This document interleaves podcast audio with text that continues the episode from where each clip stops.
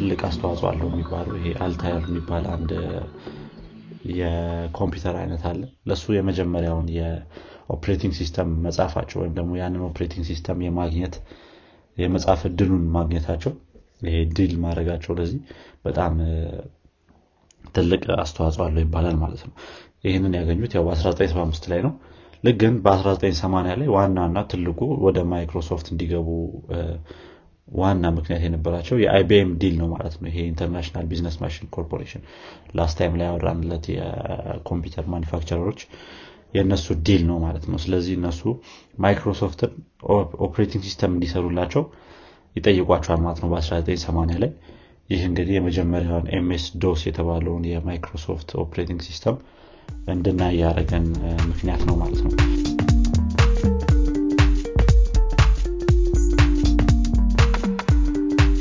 ሰላም እንዴት ናቸው አድማጮቻችን? ሳምንታዊ የዘማች ኤፍኤም ፕሮግራማችን ተጀምሯል። እኔ ኖክ ጸጋይ ና አብዱልሚዶ መር አብረናችሁ ቆይታ እናደርጋለን። ዛሬ እየቀዳን ያለ ነው ነሐሴ 30 2013 ዓመተ ምህረት ላይ ነው በዘማች ኤፍኤም ስለነባር አዳዲስና ተጠባቂ ቴክኖሎጂዎች እናወራለን። ከዚህም በተጨማሪ ቴክኖሎጂ አለም ላይ ምን አዲስ ነገር እንደተፈጠረ እነግራችኋለን። በቴክኖሎጂ አለም ላይ ከተሰማራችሁ ወይንም ፍላጎቱ ካላችሁ ዘማች ኤፍኤምን ተወዱታላችሁ እንዲሁም ቁም ነገር ትጨብጡበታላችሁ ብለን ተስፋ እናደርጋለን። መልካም ቆይታ ይሁንላችሁ።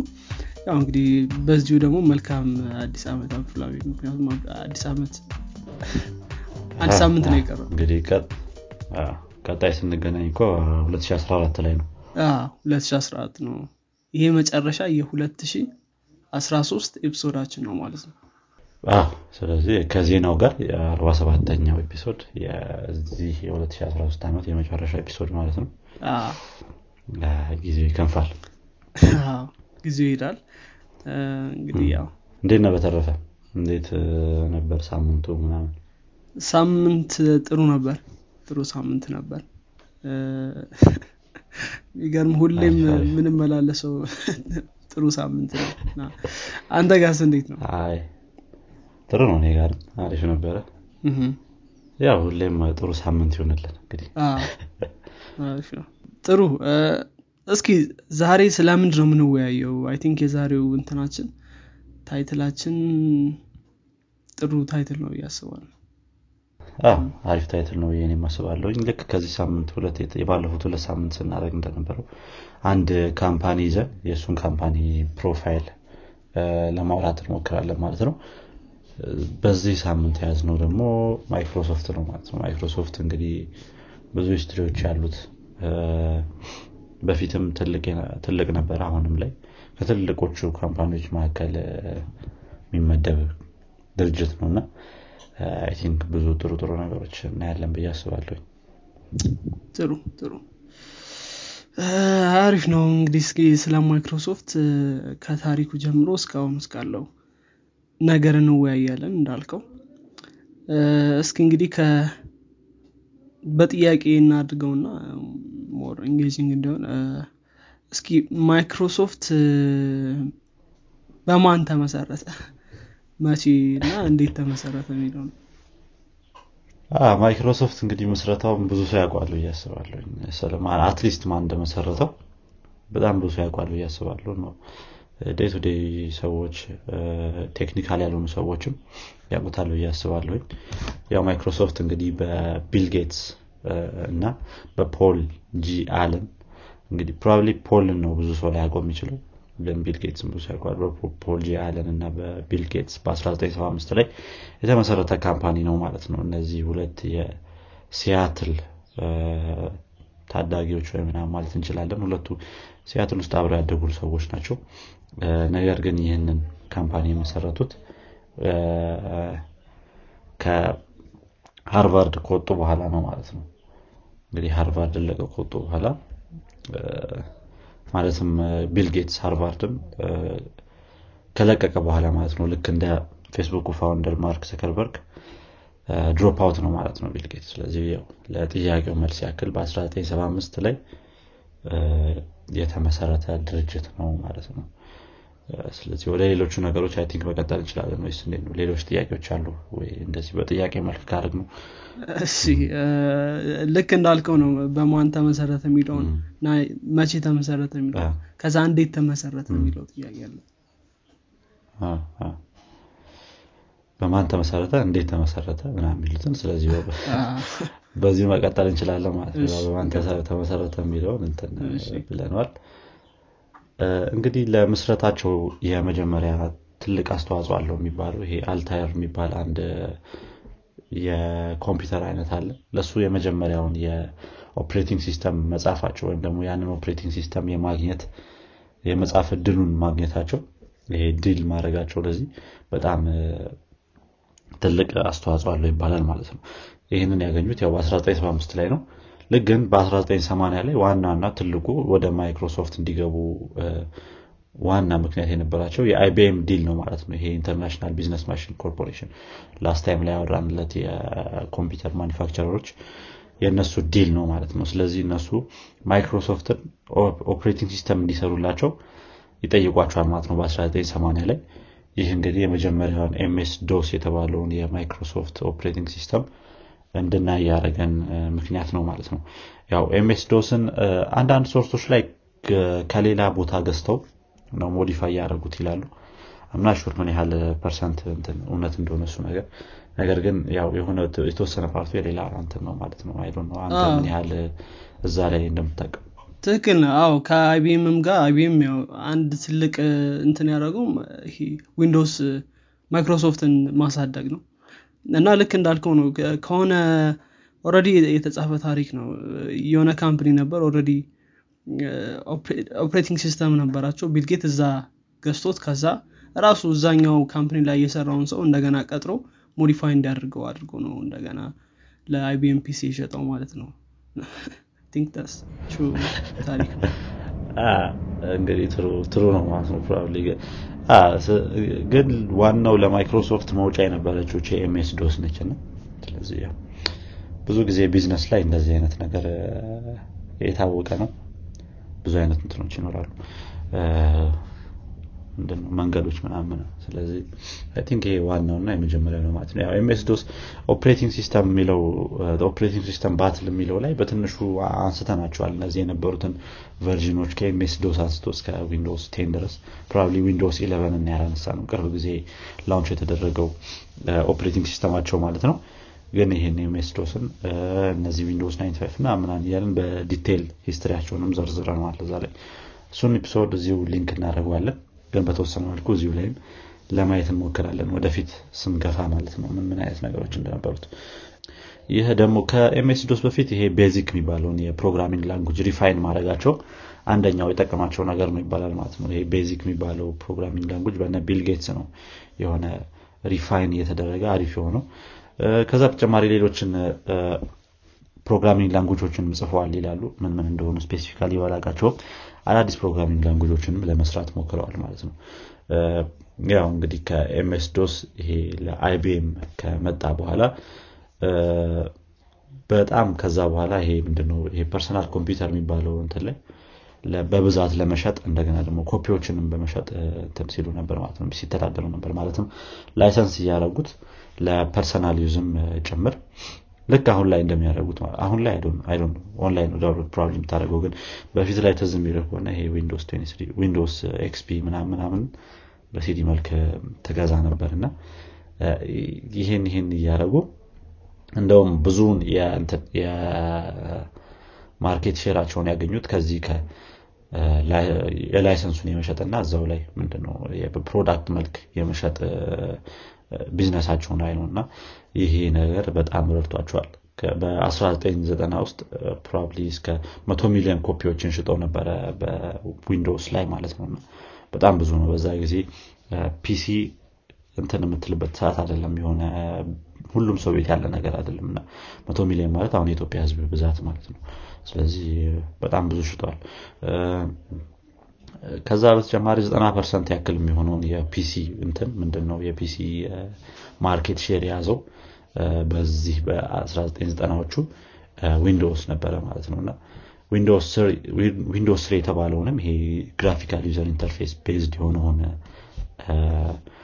operating system በ1993 ላይ ነበር ያወጡት ይህም ያው የዘጠና percent ኡን ያዘላቸው የሚባለው በዛ ላይ ነው እና Windows 95 ደግሞ ማይረሳው ይሄ ከኤምኤስ ዶስን ከግራፊካል ዩዘር ኢንተርፌሱ ጋር integrate በማድረግ ሁለቱንም የያዘው ማለት ነው። የለቀቁት operating system ነው ማለት ነው። ይህ ነበረ ከብዙን ከ Apple Mac OS ጋር competitor ሆኖ የቀረበው ማለት ነው። ማለትም ለ ease of use ቀላል በመሆን ደረጃ Windows 95 ነበረ ከ Mac OS ትንሽ በልጦ የተገኘው እና ደግሞ መወዳደርም የቻለው ማለት ነው። ከዚህ በኋላ እንግዲህ ይሄ ማይክሮሶፍት ይሄ word processing ኦች ምናምን ይሄ office suite ኦችን በመስራት word processing እና spreadsheet ኦችን እንግዲህ በጣም ታዋቂ ሆነዋል ማለት ነው። ይሄ Lotus የሚባል አንድ እንደነሱ አይነት የሚሰራ ነበረ በዛ ሰዓት ላይ። ይህንንም በመብለጥ ብዙ ብዙ እንትኖችን ምንድን ነው market share ኦችን መያዝ ችሏል ማለት ነው። እና ሌላኛው እንግዲህ አንድ product ኣቸው I think ትዝ ሊልህ ይችላል። ይሄ ፕሮግራም Encarta የሚባለው በኢንሳይክሎፔዲያ 1985 ላይ ነበረ create የተደረገው ትዝ ይልሃል ብዬ አስባለሁ። ይመስለኛል። የድሮ ኢንተርኔታችን ነበረች። በጣም እዛ ላይ ገብተ የማታገኘው ነገር ማአት ነገር ነው ያለውና የድሮ ጉግላችን ነበረች ኢንተርኔት በሌለበት ሰዓት ላይ። በጣም ብዙ discontinued የሆነ product አላቸው። በኋላም ላይ እንጠቅሳለን discontinued ሆኗል የሆነ ሰዓት ላይ think 2009 ምናምን ላይ discontinue አድርገውታል። 2012 ላይ discontinue አድርገውታል 1995 no no sorry Encarta አይደለም እሱ። ሌላ ነገር ነው 2012 ላይ ግን ይህንን ይህም I think ሁለት ሺዎቹ ላይ ያው discontinue የተደረገ product ኣቸው ነው ማለት ነው። እንግዲህ ከዚህ በኋላ ከ Encarta በኋላ ይሄ entertainment ኢንዱስትሪውንም መግባት ጀምሮ ነበር ማለት ነው። ዋናው ከዚህ ውስጥ የሚነሳው የ MSNBC የሚባለው የ broadcast ቴሌቪዥን ነው። እዚህ ላይ ማይክሮሶፍት እንግዲህ ዋናው ስታየው ማይክሮሶፍት የሚለው ማይክሮሶፍት። እና NBC ደግሞ National Broadcasting Company የሚለውን አንድ ላይ ይዞ የተነሳ ቴሌቪዥን ኔትወርክ ነው ማለት ነው። የ1995 ላይ ተነስቶ እስከ 2012 ድረስ የቀጠለ product ኣቸው ነው ከ entertainment ኡ ላይ ማለት ነው። እና ያልገቡበት ቦታም የለም። እዚሁ ላይ እንግዲህ ማይክሮሶፍት ስሙን ሳናነሳ አልፈናል እና ማይክሮሶፍት ስሙ ያው microprocessor እና ሶፍትዌር የሚለውን አንድ ላይ ይዞ የተነሳ ስም ነው። የመጀመሪያው ይሄ Altair የሚባለውን I think ለሱ ለሱ micro computing ወይ microprocessor ነገር ነው። ለሱ ነው የመጀመሪያውን operating system የጻፉት። በዛ ላይ ነው ይህንን ስም ይዘው የተነሱት ማለት ነው። እንግዲህ በ1990ዎቹ ላይ ከዚህ ከሰክሳቸው በኋላ በ1990ዎቹ ላይ እንግዲህ Microsoft publicly corporated ሆኗል ማለት ነው። ስለዚህ ማን share ኦች መግዛት የሚቻልበት በጣም profitable የሆነ company ሆኗል እንደገናም የመጀመሪያው US company ነበረ አንድ ቢሊየን ዶላር revenue ው generate በማድረግ 19 መጀመሪያ አካባቢ ላይ ነው public owned ከመሆኑ በፊት የመጀመሪያው company ነበረ። በ1996 fiscal year ላይ ደግሞ ሁለት ቢሊዮን የሚሆን ዶላር net income አግኝቶ ነበር። እንግዲህ ለ software company በዛ ጊዜ ላይ በጣም ትልቅ እንትኖች ናቸው። ምንድነው? achievement ኦች ናቸው። በ2009 ላይ ደግሞ ይህንን በእጥፍ እጥፍ አሳድጎት በሰባት እጥፍ አካባቢ 14 ቢሊዮን income generate ማድረግ ችሏል ማለት ነው 2009 ላይ። እንግዲህ እነዚህ እንደዚህ አይነት ነገሮች ሲደጋገሙ ደግሞ ይሄ success ኡ ብዙ income generate ማድረጉ ሲደጋገም ያው ብዙ እንትኖች ይመጣሉ። ምንድነው? lawsuit ኦች ይመጣሉ ክሶች ይመጣሉ ለምሳሌ ከዚህ ጋር ተያይዞ የመጣባቸው ይሄ አሁንም ድረስ ሁሉንም ትልልቅ company ዎች የሚከሰሱበት ክስ ነው። monopoly የሚባለው ነገር በጣም እየተደጋገመ ክስ የነበረበት ነበር ማለት ነው። እና ትንሽ ወደ በኋላ ላይ እናያታለን ምን አንደኛው ሌላ monopoly የተከሰሱበት ምክንያት እና almost company ያቸውንም break እንዲያደረግ ተወስኖባቸው የነበረው ማለትም ይህንን ነገር እንዲያቆሙ ተወስኖባቸው የነበረበት time ነበረ። እሱንም እናያለን ማለት ነው። ይሄ ከኢንተርኔት ጋር የተያዘ ነገር ነው። ያው ቀጣይ እንትናችንም እሱ ነው እንዴት ነው ማይክሮሶፍት ከኢንተርኔት ጋር እንዴት ተላመደ የሚለውን ነገር ማለት ነው። እና ማይክሮሶፍት እንግዲህ ወደ ኢንተርኔት game ኡ ሲገባ በጣም slow ሆኖ ነው ማለትም በጣም በፈጣን ሁኔታ አይደለም። ልክ እንደ ሌሎቹ company ዎች እንደነ Yahoo ምናምን ቶሎ አልገባበትም። እንደነ Netscape ስለዚህ ለዚህም ደግሞ ዋና ምክንያት የነበረው ይሄ operating system ኡ ላይ ነበር more ሲያተኩር የነበረው እና ያ ነገር ጎርቶታል ማለት ነው። ስለዚህ በ1993 ላይ ያው ኢንተርኔት ትልቁ ነገር ሊሆን እንደሚችል አውቆ Windows NT የሚባለ የ operating system አይነት ማለት እንችላለን። እንደዛ ነበራቸው። ይሄ Windows NT workstation ነገር ነው። ስለዚህ የተለያዩ ኮምፒውተሮችን ኔትወርክ አድርጎ የሚይዝ የ operating system አይነት ነው ማለት ነው። multiple user ኦች ያሉት ልክ የሆነ office suite ነገር ማለት ትችላለህ ነገር ግን በ operating system ደረጃ ማለት ነው ይሄ networking ነበረ። ግን ያን ያህል አመርቂ ውጤት አልነበረውም ይሄ። ከዛ በኋላ የ Netscape ን achievement ሲያዩ ወይም ደግሞ የ Netscape ምን ያህል በ browser ኡ ላይ achieve እያደረገ እንደሆነ ሲያዩ የ web browser ኣቸውን ጀምረዋል ማለት ነው። እንግዲህ ይሄ web browser ኣቸው ሁላችንም እናውቀዋለን Internet Explorer በ1996 ላይ የተሰራው ማለት ነው። እና Windows operating system ጋርም አብሮ integrate ሆኖ መምጣት ጀምሯል ማለት ነው። እና በ free ነው የለቀቁትም። Netscape paid ነበር በዛ ሰዓት ላይ። እነሱ በ free ነው available ያደረጉት። እንግዲህ ይሄ ነገር ነበረ ትንሽ ከ Netscape ጋር መቃረን የፈጠረው ማለት ነው። ምክንያቱም Netscape ምንድን ነው livelihood ኡን ያደረገው ይህንን browser በመሸጥ ነው ማይክሮሶፍት ደግሞ ብዙውን የ operating system market share የያዘ ነው እና እንደገና ይህንን Internet Explorer በ free መልክ አድርጎ operating system ኡ ላይም ደግሞ መጫን አለበት ብሎ ግዴታ አድርጎ ሲያወጣው እንደ monopoly ታየ ማለት ነው እና Netscape ም ያው ክስ መሰረተባቸው ማለት ነው። እዚህ እንትን ላይ ማለት ነው የ Microsoft Internet Explorer ምክንያት። ስለዚህ ይሄ ለሰላሳ month ያክል አካባቢ የቆየ እንትን ነበረ። trial ነበረ። በጣም ረዥም ጊዜ ነው። ሰላሳ month I think probably የሆነ ሁለት ዓመት ከግማሽ ምናምን ማለት ነው think። እና ያን ሁላ ጊዜ ቆይተው በ1999 ላይ እንግዲህ violation አርጋችኋል በሚል Sherman Antitrust Act ይሉታል። ይህንን violate አርጋችኋል በሚል break እንዲያደረግ company ው ተወስኖባቸው ነበረ ማለት ነው። ስለዚህ ምንድነው Internet Explorer ምናምን እንዲያቆሙ እንደዚህ እንዳይሰሩ ምናምን የተደረገ ክስ ነበረ ማለት ነው። እና በጣም መጥፎ ክስ ነው። በጣም አሁን ላይ ሁሉም ወረድ እያደረገው ነው። በዛ ሰዓት ላይ ግን ያው የመጀመሪያው ማይክሮሶፍት ነው እንደዚ አይነት እንትኖች move ኦች ነው ሲያደረግ የነበረው እና ለማይክሮሶፍት ትልቅ እንት ክስ ነበር። ነገር ግን በ2001 ላይ ባደረጉት መልሶ እንትን አለ አደለም ምንድን ነው የሚባለው በአማርኛ ይግባኝ appeal ነው መሰለ ይግባኝ ይግባኝ ይግባኝ ጠይቀው 2001 ላይ overturn ተደርጎላቸው። ነገር ግን አሁንም በ monopoly ተከሰው የተወሰነ ያህል fine እንዲከፍሉ ተደርጓል ማለት ነው። እንግዲህ ለ company ው ይሄ የመጀመሪያው fine አይደለም። 2004 ላይ በ EU እስከ 611 ሚሊዮን ዶላር አካባቢ fine እንዲከፍል ተደርጓል። በጣም ትልቅ ገንዘብ ነው ይሄ near monopoly practice በሚል ደግሞ ድጋሚ በ2008 ላይ ድጋሚ አሁንም በ European Union 1.35 ቢሊዮን ዶላር እንዲከፍሉ ተደርገዋል ማለት ነው። እና ይሄ የሆነ antitrust ን እንትን አድርጋቸዋል በሚል ሁሉ የሚከሰሱበት ነገር ነው። ያው ሌሎች company ዎችም ተከሰዋል ግን think የ Microsoft ን ያህል እንደዚህ በዚህ extent የተከሰሰ የለም እንግዲህ ኢንተርኔት ጋር ያላቸው እንትን ይህን ይመስላል የሆነ አስተዳደግ ወይም ደግሞ የነበራቸውን history ማለት ነው ስናየው። ሌላኛው እንግዲህ ወደ gaming እና mobile phone market የመግባታቸው ነገር ነው ማለት ነው። gaming እና mobile phone market ላይ specially gaming ላይ ማይክሮሶፍት አሁንም still ድረስ እንትን market share ያለው company ነው። በጣም ትልቅ market share ሁለተኛ ልትለው የምችል አይነት ከ Sony PlayStation ቀጥሎ ማለት ነው። እና እንደውም እርስ በርሳቸው በጣም የሚወዳደሩ ሁለት product ኦች ናቸው እሱ ነው የ gaming market ኣቸው። በ phone market ላይ ግን ትንሽ አሁን ላይ የለም የሚባለው ደረጃ ላይ ማለት ነው የደረሱት። ማለትም ይሄ operating system የ phone operating system በማምረት ምንም የሉበትም ማለት ትችላለህ። እና Android ምናምን Windows Phone already አሁን ምንም የሚጠቀመው እንትን የለም product የለም። እና ያ ትንሽ እንትን ብሎታል ማለት ነው።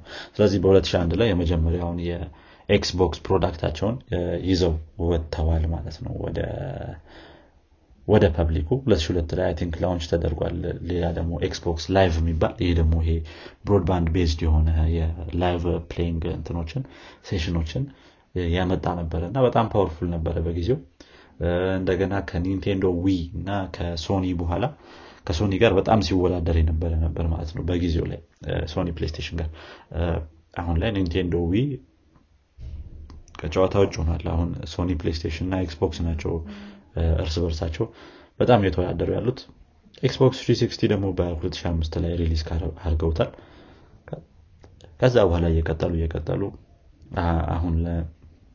አሁን ላይ Xbox One ትዝ የሚለን አንድ product ኣቸው ነው። ይህም ከ Sony PlayStation ጋር በጣም የተወዳደረ እና ወደ entertainment ኡ በጣም deeply integrated እንዲሆኑ ያደረጋቸው ነበረ ማለት ነው። እና ከ Xbox 360 ትንሽ market share ኡ drop ሲያደርግ Xbox One ን 2013 ላይ ለቀው አሁን ደግሞ እንግዲህ ቅርብ ጊዜ የተለቀቁትና Xbox Series S እና Series X ትዝ የሚሉ ናቸው። የሆነ square አይታቸው ይሆናል ብዬ probably ያስባለሁኝ እነሱ እነሱ ቅርብ ጊዜ የተለቀቁ እንትኖች ናቸው gaming console ኦች ናቸው። በጣም እንግዲህ ወደ entertainment ኡ በደንብ ያስገባቸውና እነዚህ Xbox product ኡ mainly ወደ entertainment ዘርፍ ያስገባቸው ነው ማለት ነው። ይሄ የ entertainment ኡ ላይ ሌላ product ም አላቸው። I think fail ያደረገ Zune ይባላል። ይሄ Zune ደግሞ ልክ እንደ iPod አይነት ሆኖ በ2006 ላይ ነበረ introduce የተደረገው። ነገር ግን ከ Apple iPod ጋር መወዳደር ስላልቻለ ያው በ2011 ላይ discontinue አድርገውታል ማለት ነው። ይሄ Zune ን የተባለውን product ኣቸውን። Windows ደግሞ ይሄ mobile OS ኡ እና HTC እና LG Motorola Samsung ራሱ ሳይቀር ይጠቀሙበት የነበረ ነበረ። ነገር ግን ብዙ አልቀጠሉበትም። ያው የ Apple iPhone ይሄ iOS እና BlackBerry ወዲያው ከ market ውጭ አድርገውታል ማለት ነው። በዛ በጊዜው አንድሮይድ ደግሞ ሲጨመር ከትንሽ ጊዜ በኋላ ሞር ሞር ከፕሮዳክት ከዛ እንትን ወጥተዋል ማለት ነው። ከዛ ጌም ስለዚህ ከዚህ ከዊንዶውስ ሞባይል ቮይስ ጌም ሙሉ ለሙሉ ወጥተዋል ማለት ይቻላል። በ2009 ላይ ደግሞ ይሄ በኢንተርቴንመንቱ ደረጃ ወይም በለርኒንጉ ደረጃ ማይክሮሶፍት ኢንካርታን ያው ዲስኮንቲኒው አድርገውታል አይ ቲንክ ሞር እሱን ትነግረናለ ብዬ አስባለሁ። ነው ፕሮባብሊ ያሉትን እንትኖች ምንድነው product ኦች probably አንተ ላይ ይኖራሉ further ብዬ አስባለሁኝ ቀጣይ እንግዲህ ወደ Windows OS ኣቸው ስንሄድ ያው ብዙዎቹን ነገሮች እንዳልኩት OS battle የሚለው episode ኣችን ላይ more cover አድርገናቸዋል ብዬ አስባለሁኝ። ያው ቅድም ያነሳናቸውን product ኦች ነበሩ Windows 3 Windows 95 ምናምን። ትንሽ እዚህ ብናነሳው ጥሩ ይሆናል ብዬ የማስበው የ Windows Vista product ኣቸው ነበር። ይህ product እንግዲህ ብዙ further መሄድ ያልቻለ በ2006 ላይ develop ተደርጎ 2007 ላይ የተለቀቀ operating system ኣቸው ነበረ እና ከዚህ በፊት 2001 ላይ አንድ ፕሮግራም ነበራቸው። I think ስሙን project name ኡ እንትን ነበር የሚባለው Longhorn ነበር የሚባለው። ነገር ግን ይህ ፕሮጀክታቸው 2001 ላይ ነበረው። በጣም ሁሌ delay ያለው እንደገና ምንም further መሄድ አልቻለም እና ወደ Windows Vista 2006 ላይ እንዲለቀቅ ምክንያት ሆኗል ማለት ነው። ስለዚህ 2006 ላይ ከተለቀቀ በኋላ ነገር ግን ብዙ ተጠቃሚዎች ማግኘት አልቻለም ስለዚህ Windows XP ነበረ more user ኦች prefer የሚያደርጉት በነበረው አንስተነዋል እዛ episode ላይ ብዙዎቹንም በነበረው security እና በነበረው support እንደገና ደግሞ በ performance ኡ ምክንያት Windows Vista በጣም performance ኡ ወርታች የወረደ ነበረ። በጣም ብዙ reason ኦች አሉት እንደዛ እንዲሆን በጣም መአት ነገር ነው ለትንሽ processor ኦች እየተሰጠ የነበረው የዛ ሰዓት ላይ የነበሩት processor ኦች manage ማድረግ የማይችሉት አይነት ነገር ነበረ እና Vista ላይ የነበረው። ይህ ደግሞ slow performance እንዲኖረው ኮምፒውተሩ እና ማሽን support ም በጣም እንዳይኖሩ አድርጎታል። የተለያዩ ማሽኖች Windows Vista ን run ማድረግ አልቻሉም ነበረ ማለት ነው። ያው ነገር ግን Windows XP ነበር ብዙ commercial ኦችም business ኦች የሚጠቀሙት የነበረው። ሌላኛው ለዚህም Windows Vista ም እንዲወድቅ ምክንያት የነበረው ነገር ይሄ Business Ultimate ምናምን እያሉ Home እያሉ የሚከፋፍሉት ነገር ብዙ ሰዎችን ግራ ያጋባ ነገር ነበረ እና ምንም difference ኡ ሳይታይ የተለያየ አይነት price መክፈሉ ያን ያህል አዋጭ አልነበረ ማለት ነው። እንግዲህ ይሄ የ operating system ነገር ወደ አሁን ወዳለንበት ጊዜ ደግሞ ስንመጣ እነ macOS እና እነ Linux በዚህ አሁን ባሉበት ደረጃ ላይ ያው በተወሰነ መልኩ share ኡን Windows እየወሰዱበት ነው። ከ Windows operating system እና specially Linux አሁን ላይ ለ user ኦች easy በሆነ መልኩ እየቀረበ ነው። Ubuntu Linux Mint ምናምን በተባሉት distro ኦች በዚህ ምክንያት ያው Windows market share ኡን በጣም እያጣ ነው ማለት ነው።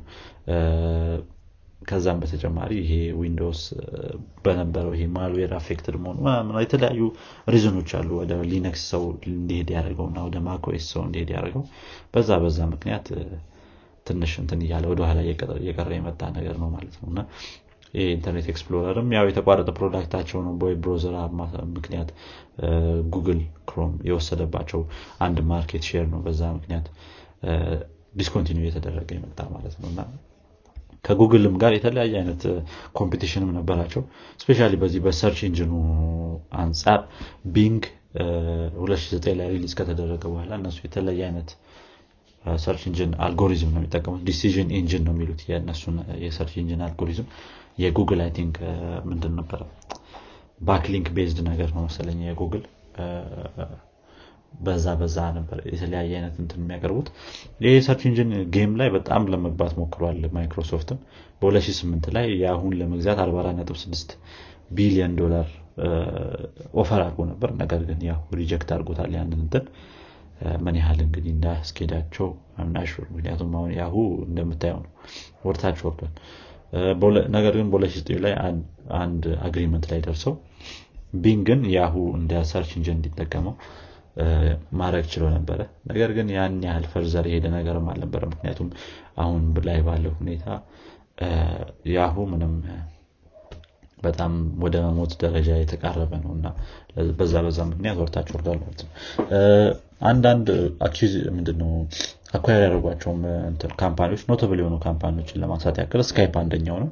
Skype ን እንግዲህ I think በ8.5 ቢሊዮን ዶላር 2011 ላይ የገዙት ነው ማለት ነው። ይሄ በጣም notable የሆነና ትልቅ game changer ነበር ለነሱ።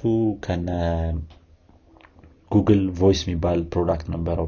እንደገና ደግሞ ከዚህ ከ Apple FaceTime ጋር በደንብ ለመወዳደር ለመሞከር ያደረጉት የ acquisition ነበረ ማለት ነው። ለዚህም በ8.5 ቢሊዮን ዶላር ገዝተዋል። ሌላው ትልቁ የሚባለው የ LinkedIn acquisition ኣቸው ነው። በ27 ቢሊዮን ዶላር December 8 2016 ላይ ያደረጉት acquisition ነበረ። ሌላኛው ደግሞ notable የሆነው GitHub ነው። GitHub ንም በ2018 ላይ acquire አድርገውታል በ7.5 ቢሊዮን ዶላር። በ detail probably እናያቸዋለን ብዬ አስባለሁ እነሱ እነሱ ነገሮች በፊት ደግሞ በጣም የቆየ 1997 ላይ ምናምን I think Hotmail ንም acquire ያደረጉት የዛ ሰዓት ነበረ። 500 ሚሊዮን ዶላር ካልተሳሳትኩኝ። እንደዛ እንደዛ አይነት አኳዚሽኖች ነበሩት። እንግዲህ የመጨረሻውን notable event የነበረው የቢል ጌትስ ማይክሮሶፍትን የመልቀቅ ነበረ እና ያው በ2000 ላይ CEO የነበረውን role እንትን ብሎ ምንድነው ትቶ ወርዷል ማለት ነው ቢል ጌትስ። ነገር ግን ያው እዛው ላይ እንደ ምንድነው ስሙ? እንደ chief software architect እየሰራ ነበር እስከ 2006 2006 ላይም ደግሞ ይህንን role ለሌላ ሰው አሳልፎ ሰጥቶ ኦዚ ለተባለ ሰው ወደ chairperson ነት ወደ Microsoft chairperson ነት ተዘዋውሯል ማለት ነው። እና day to day ደግሞ ይሄ ምንድነው running company ውን run የማድረጉን ነገር ምናምን የሚሰራ ነበር በዛ በተጨማሪ ማለት ነው ምንም ቢሆን ምን ያው እጁም ነበረ ማይክሮሶፍት ላይ 2008 ላይ ነው ሙሉ ለሙሉ ለቆ የወጣው ቢልጌትስ ለዚህ 2008 ላይ ይህንን day to እንትን ወደ ባልመር ኦዚ እና ሌሎች ማናጀሮች በመተው ለቋል ማለት ነው ማይክሮሶፍትን። ስለዚህ እንደ chairman ብቻ ነበረ ቦርዱ ላይ የተቀመጠው በዛ ሰዓት ላይ። ከዛ በኋላ 2010 ላይ ደግሞ አሁን የምናውቀው ሳቲያ ናዴላ ትልቅ CEO ነው። I think በጣም አሪፍ CEO ተብሎም አሁን ላይ ከ top ካልተሳሳትኩኝ three ወይ two ምናምን ውስጥ ነበረ። እነ ቲም ኩክ እነ የጉግሉ ደግሞ ማን ነበር ስሙ? ስሙ ጠፋብኝ እንጂ። የጉግሉ ነው? የ Google ኡ CEO እነሱ እነሱ ያላገኙትን ደረጃ ነበር ያገኘው። እነሱ እስከ አንድ እስከ ሱንዳር ሱንዳር ፒካይ ሱንዳር። እነ ሱንዳር እነ ቲም ኩክ ያላገኙትን ደረጃ ነበር ያገኘው እና እነሱ እነሱን በልጧቸው top አሪፍ CEO ከተባሉት ውስጥ የተመዘገበ ሰውዬ ነበረ ነው እነሱ ከአንድ እስከ አስር ውስጥ ያሉ አይመስለኝም። እንደውም በተለይ ሱንዳር ፒካይ ከዚህ ከነበሩት ነገሮች ጋር የተያዘ ይመስለኛል። በጣም ወርታችኛውን ደረጃ የያዘ CEO ነበረ ያ እንግዲህ በተወሰነ መልኩ የማይክሮሶፍት history እስከ ሳቲያ ናዴላ ድረስ ይህንን ይመስላል። ያው ከዛ በኋላ የተለያዩ አኩዚሽኖች ምናምን ነበሩ የ GitHub ምናን ያለው አለ። ቅርብ ጊዜም npm አለ። በ GitHub በኩል የተደረገ ነው። ነገር ግን developer ኦች ብዙ ያውቁታል ብዬ አስባለሁ። እነዚህ እነዚህ አኩዚሽኖች አሉ። TypeScript ም ነው ተብሎ የሆነ product ወይም open source product ኣቸው ነው። እና በጣም አሁን ላይ open source ላይም በጣም involved እየሆኑ ነው አሪፍ አሪፍ ነገርም አለ በተወሰነ መልኩ። ስለዚህ ይህን ይመስላል። more ውስጥ አንተ ደግሞ ታስረዳናለህ ብዬ አስባለሁ current situation ኑ። አይ ጥሩ ነው። ጥሩ deep የሆነ ታሪካቸውን ነግረኸናል አሪፍ ነው። እንግዲህ አሁን ያሉትን እስቲ ቀጥል ልል ነበር አሁን ያለው አሁን ያሉትን እንትኖች ስናይ product ኣቸውን ስናይ በ category መከፋፈል ይኖርብናል። ልክ እንዳልከው ብዙ ቦታ ላይ ነው የሚሳተፉት። ስለዚህ እንትን ማድረግም ይከብዳል ማለት ነው። አንድ ላይ ማምጣት። ስለዚህ መከፋፈል ይኖርብናል። በ software development ብጀምር software development ቅድም ያልካቸው ነገሮች አሉ። አሁን ለምሳሌ TypeScript አንደኛው ትልቅ product ኣቸው ነው። ከዛ ባለፈ Azure DevOps የሚሰራበት እንትን ነው platform ነው። ስለዚህ Azure ደግሞ የራሱን የሆነ ያው cloud computing ነገሮችን ተይዘው ስማቸው ከሚነሳ company ዎች መካከል AWS Google Cloud Platform GCP Azure DigitalOcean እንደዚህ እንደዚህ ይጠቀሳሉ። እና ተያይዞ ከሚጠራ company ዎች መካከል እሱ ነው። ሌላው GitHub ነው። ልክ እንዳልነው በቅርቡ የገዙት ነው። 2018 እና npm አለ። ከዛ ባለፈ ደግሞ አተም አለ። አተም እንዲህ open source ነው ግን ያው እሱ more code editor ከ GitHub ጋር ተያይዞ የመጣ ነገር ነው ተያይዞ የመጣ የ GitHub product ስለነበር ማለት ነው። እንግዲህ ከዛ ባለፈ በታሪክም ደረጃ ስናያቸው ምንድን ነው ይሄ ቅድም ያልካቸው ነገር JScript አለ ማይክሮሶፍት Internet Explorer የሚጠቀሙ የነበረው የ JavaScript variation ልንለው እንችላለን። it's not exactly JavaScript ምናምን አሁን ግን የተቋረጠ ነው ከ Internet Explorer ጋር ማለት ነው። ሌላው ደግሞ ያው ማይክሮሶፍት BASIC ከቅድም ካልከን ታሪክ ጋር BASIC interpreter ነበራቸው። እንትና IBM approach ከማድረጉም በፊት የነበረ ነው ማለት ነው እንደዚህ እንደዚህ ነገሮች አሉ። ሌላኛውና ዋነኛው የሚሆነው ደግሞ በጣም ብዙ developer ኦች ወይም software development ላይ የሚጠቀሙት ብዬ ማስበው Visual Studio ነው። Visual Studio በጣም ብዙ አይነት Visual Studio እንትኖች አሉ tool ኦች አሉ። ግን most probably Visual Studio Code በጣም open source እና most famous IDE ማለት የምንችለው አይነት እንትን ነው። product ነው። እሱ አለ ሌላው የሚሆነው ያው እነ VBScript VBScript የሚባሉ አሉ። እነዚህ ለ Windows የምንሰራቸው ነገሮች እንዲሁም ደግሞ የ Windows API ዎች አሉ Windows SDK። Xbox development ም ከፈለግህ Xbox development kit ኦች ምናምን እንደዚህ በሙሉ አሉ ማለት ነው። ለራሳቸው platform ራሳቸው የሚለቁትን platform በ API ምናምን ይኖራቸዋል አላቸውም ጭምር ማለት ነው። ከ software development ኡ ስንወጣ የምናገኘው education ነው። education ላይ LinkedIn ን ገዝቶታል እንደምናውቀው በቅርቡ ማለት ነው። 2016 ላይ LinkedIn የሆነ የማይክሮሶፍት product ይመስላል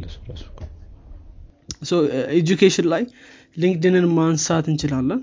ሌላው Microsoft Mathematics የሚባል አለ maths problem ኦችን solve የሚያደርግ አይነት እንትን ነው። ያው Skype ም ልክ ለ school ምናምን ስለሚጠቀሙት ሰው አለ Outlook አለ። እነዚህ እነዚህ የመሳሰሉት ከ more ከእንትኖች ጋር የሚገናኙ እንዲሁም ደግሞ Creative Writer የሚባል አለ። ይሄ tool ደግሞ ለህፃናቶች የተሰራ ነው። document ምናምን ያለው clipart ምናምን ያለው ነው እንደዛ እንደዚ አይነት ነገሮች አሉት። ብቻ ያን ያክል እኛ ላንጠቀምበት እንችላለን እንጂ education ላይ እንደዚህ አይነት product ኦች አሉት ማለት ነው። ሌላው የሚሆነው በጣም አሁን በተለይ በጣም are going strong በዚህኛው category ላይ subscription service ኦች ናቸው ወይም ይሄ በየወሩ ወይም subscription ኑ limit የተደረገበት በዛ ሰዓት በተወሰነ ጊዜ የምትከፍልበት አገልግሎቶች ማለት ነው የመጀመሪያው የሚሆነው ማይክሮሶፍት 365 ነው። ይሄ ልክ እንደ office suite ነገር ነው ወይም ደግሞ አሁን ደግሞ ሌሎች ነገሮችንም ይዞ መጥቷል። ለ family ም ለኢንተርፕራይዝም ለ personal ም አድርጎ አምጥተውታል።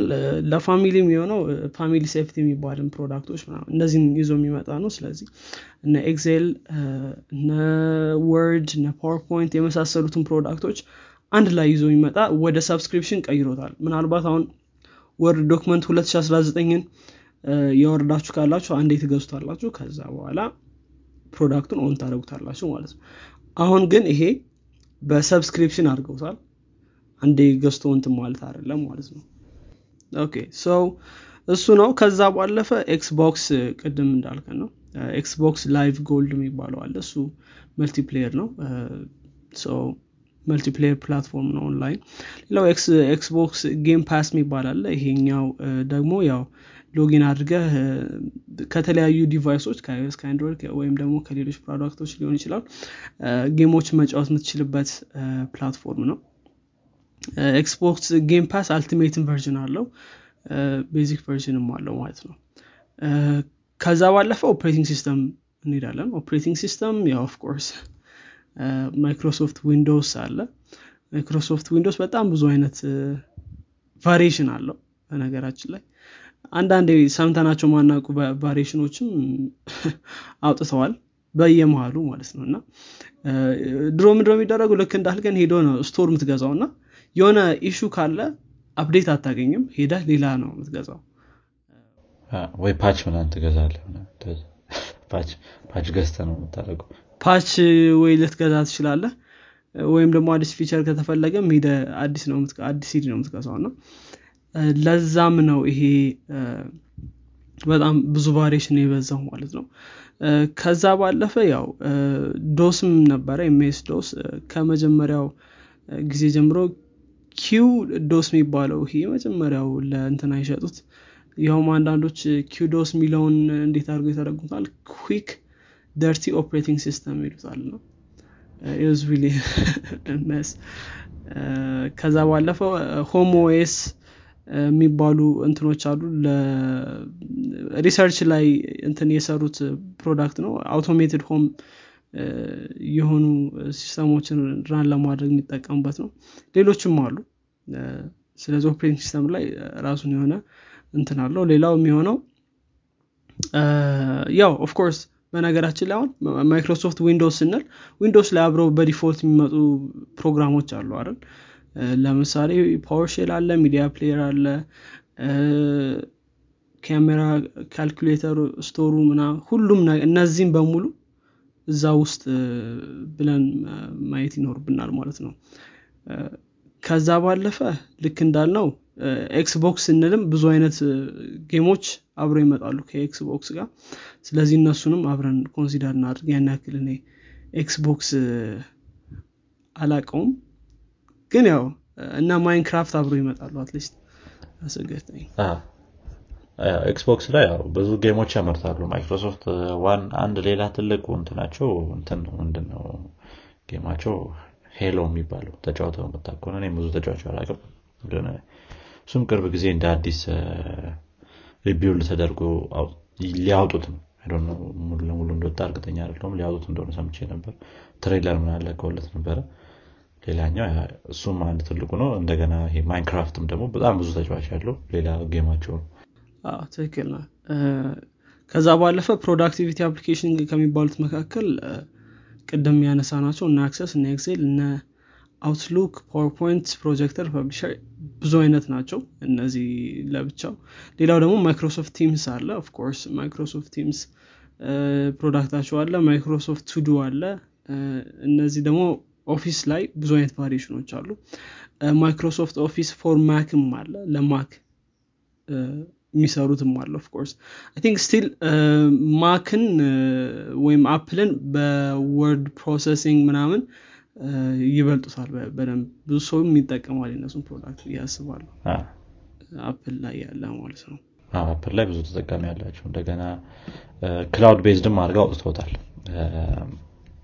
Office 360 ብሎ 365 በነገራችን ላይ አሁን ማይክሮሶፍት 365 እና Windows 365 የሚባል ሁለቱም የተለያዩ ናቸው።